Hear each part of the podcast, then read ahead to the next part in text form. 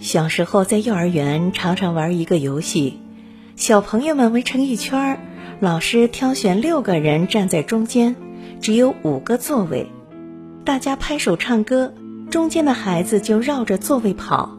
音乐突然停下来，六个小朋友们就要去抢座位，往往有个人会多出来，不知所措的在那儿站着。长大后，体育课玩贴膏药，也会有人尴尬的多出来。敏感的少女时代，我只会冷眼旁观这些集体游戏，尽全力找理由推脱。我是不喜欢这种残酷游戏规则的，因为注定有一个人会多出来，再认真再努力，也会成为失败者。我任何时候都以工作优先。为了得到工作职位，坐在我对面的大学生们激情澎湃却稚嫩的夸口承诺。前两天我们领事馆招收新人，几百人申请，我当面试官，但只招收两人。突然想到，原来无论做什么事儿，长多大，我们都逃不出抢座位这个游戏。我一直很好奇。当众人关注得到座位的胜利者的欢声笑语时，那些多出来的失败者们，他们都去了哪里？初二的时候，年级动员大会上，老师问：“想去高中部的同学们举手。”台下纷纷高举起手来。讲台上的老师很满意的点了点头，说。年级排名前一百名的就有希望去，大家好好加油。我冷冷的想，三百多人，大家都想去，即使拼了命努力，也会剩下二百人，他们要何去何从呢？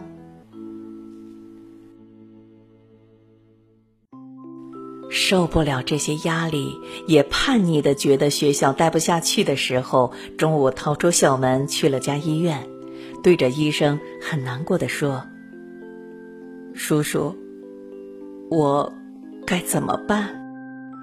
世事艰难，我去不了重点高中，考不上重本大学，我是个废人。”中年男人耐心的接待我这个问题少女，温和的说：“我周围的人也不都是重点学校的，一样在当医生，活得好好的呀。”他打了电话叫了我的父亲过来接走我。父亲出现后，竟然没有生气。他对我这样任性倔强、一定要找到意义的青春期女儿，似乎已经无奈。他没有直接带我回家，只是说：“走，带你去吃好吃的。”当我嚼着饭菜，坐在对面的爸爸说：“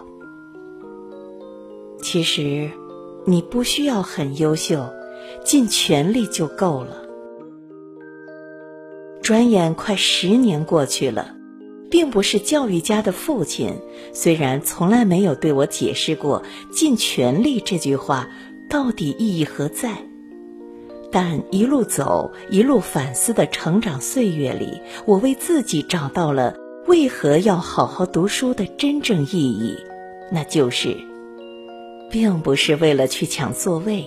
而是更有权利、更有底气去选择自己想要的生活。当我讲了一口流利的英文，和考级和雅思无关，而是在与外国同事沟通时，双方能够真正合作解决问题。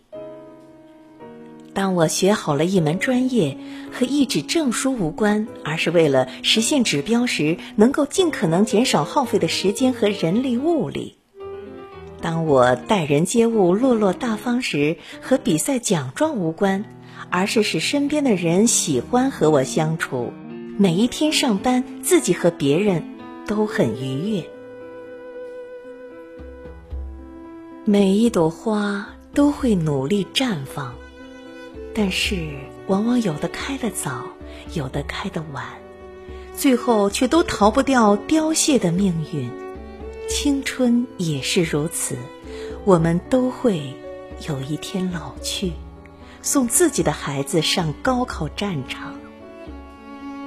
当我们站在考场外，在烈日里翘首企盼的时候，会不会有那么一刹那被唤醒？